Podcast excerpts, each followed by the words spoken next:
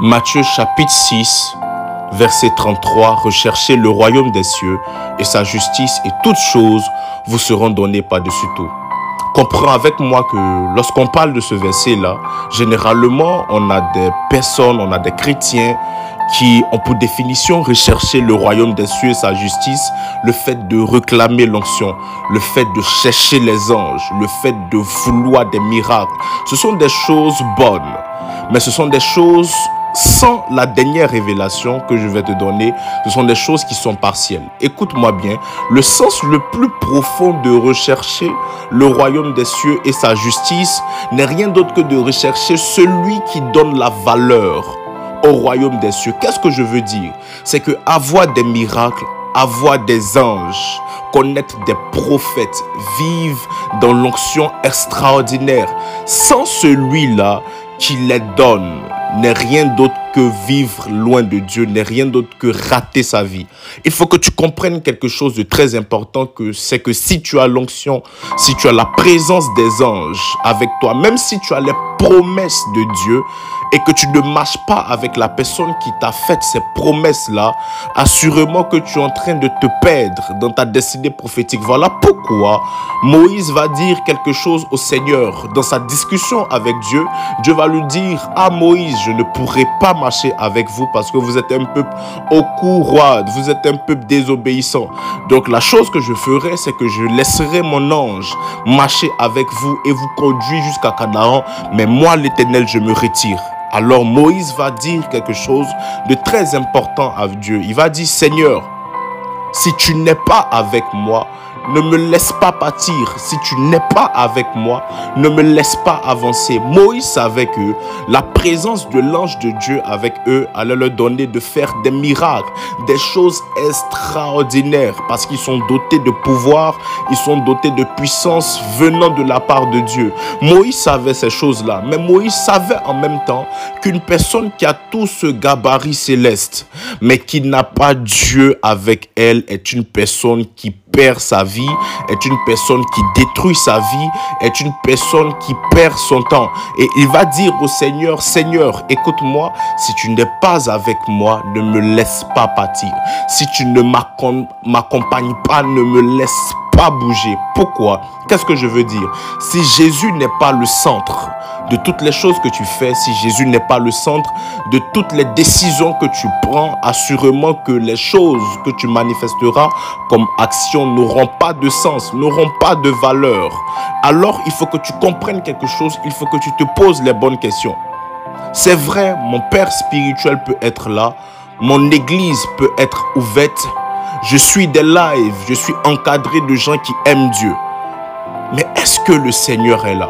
Est-ce que ma vie n'est pas la représentation de l'ange qui doit, qui doit m'accompagner jusqu'à Canaan et de Dieu qui doit rester dans le désert? Est-ce qu'au stade où je suis, j'ai mal recherché le royaume des cieux? Est-ce que je me suis rapproché de l'onction, des biens, des miracles, de ce que Dieu peut faire et j'ai oublié le Seigneur derrière? Retiens quelque chose, c'est que toutes les choses que tu feras sans Dieu, toutes les choses que tu pourras accomplir sans Dieu n'auront pas de valeur.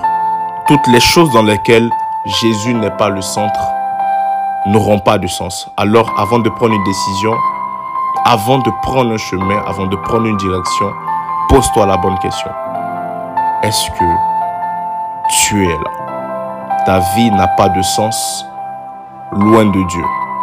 Ma prière pour toi ce matin, c'est que tu te rappelles de là où tu es tombé, de là où tu as laissé Dieu, que tu partes le chercher et qu'ensemble, vous écrivez une nouvelle histoire. Tu as besoin de Dieu. Je sens dans mon cœur que je dois te le dire. Tu as besoin du Seigneur. Tu as besoin de Dieu. Tu as tous ces biens, tu as toutes ces personnes autour de toi, mais tu as ce vide-là encore que tu ressens. Tu as besoin de Dieu. Ma prière, c'est que Dieu t'attire à lui et que vous continuez le chemin ensemble que tu ne fasses plus de choix sans Jésus, de décision sans Jésus. Au nom de Jésus-Christ de Nazareth. Amen.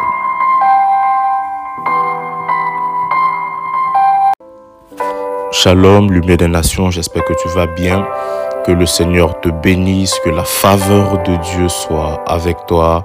Serviteur Ariel, je viens juste pour te donner une petite exhortation, un petit message pour fortifier ta journée, pour te donner la pensée de Dieu révélée pour ta journée, révélée pour ton mois, peut-être même révélée pour ta destinée prophétique. Il faut que tu comprennes quelque chose de très important, c'est que quelles que soient les actions que tu as pu manifester, quels que soient les égards que tu as eu vis-à-vis du Seigneur, quelles que soient les tendances que tu as manifestées vis-à-vis de l'amour de Dieu te concernant, il faut que tu saches une chose, c'est que ce que Dieu ressent pour toi, il faut que tu comprennes une chose très importante, c'est que ce que Dieu pense de toi n'a pas changé. Écoute-moi bien, il y a des gens actuellement qui n'ont pas la possibilité d'écouter ce message-là. Et tu sais, ces personnes-là sont des personnes mortes. La Bible déclare il n'y a plus de souvenirs pour les morts. Donc une personne qui est morte est une personne qui a une vie qui est terminée. Je disais souvent que quand Dieu a fini avec une personne, il la rappelle. Quand Dieu n'a plus d'intérêt dans la vie d'une personne, il se déconnecte, il donne, il, il, appelle la mort dans la vie de cette personne-là. Mais regarde, assurément que peut-être hier tu as péché, peut-être hier tu as eu des écarts vis-à-vis -vis du Seigneur. La Bible va dire car le salaire du péché, c'est la mort. Mais Dieu, dans sa bonté, Dieu, dans sa bienveillance, Dieu, dans son grand amour, a permis que tu puisses entendre ce message. Si tu peux l'entendre, c'est certainement parce que tu as passé le cap de la mort, la mort silencieuse, le sommeil, et tu as été réveillé par le Seigneur. Parce que celui qui se réveille ne se réveille pas de sa propre volonté, il se réveille de par la volonté de Dieu. Donc tu dois comprendre quelque chose d'important, c'est que si aujourd'hui tu es debout, c'est parce que Dieu l'a voulu.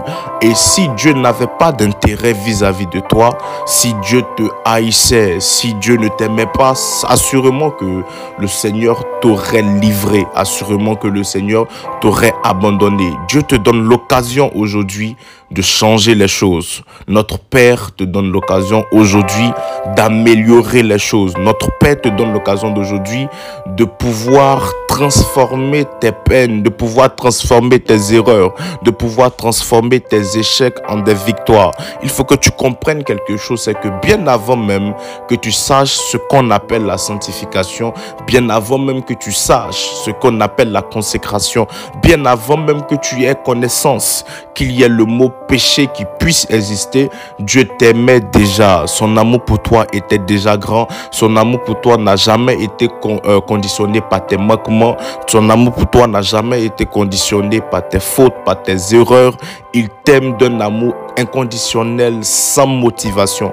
Voilà pourquoi j'aimerais te dire, je ne sais pas les choses par lesquelles tu traverses, je ne sais pas les difficultés par lesquelles tu passes, mais j'aimerais te rassurer d'une chose, c'est que le Seigneur t'aime et il t'aime d'un amour éternel.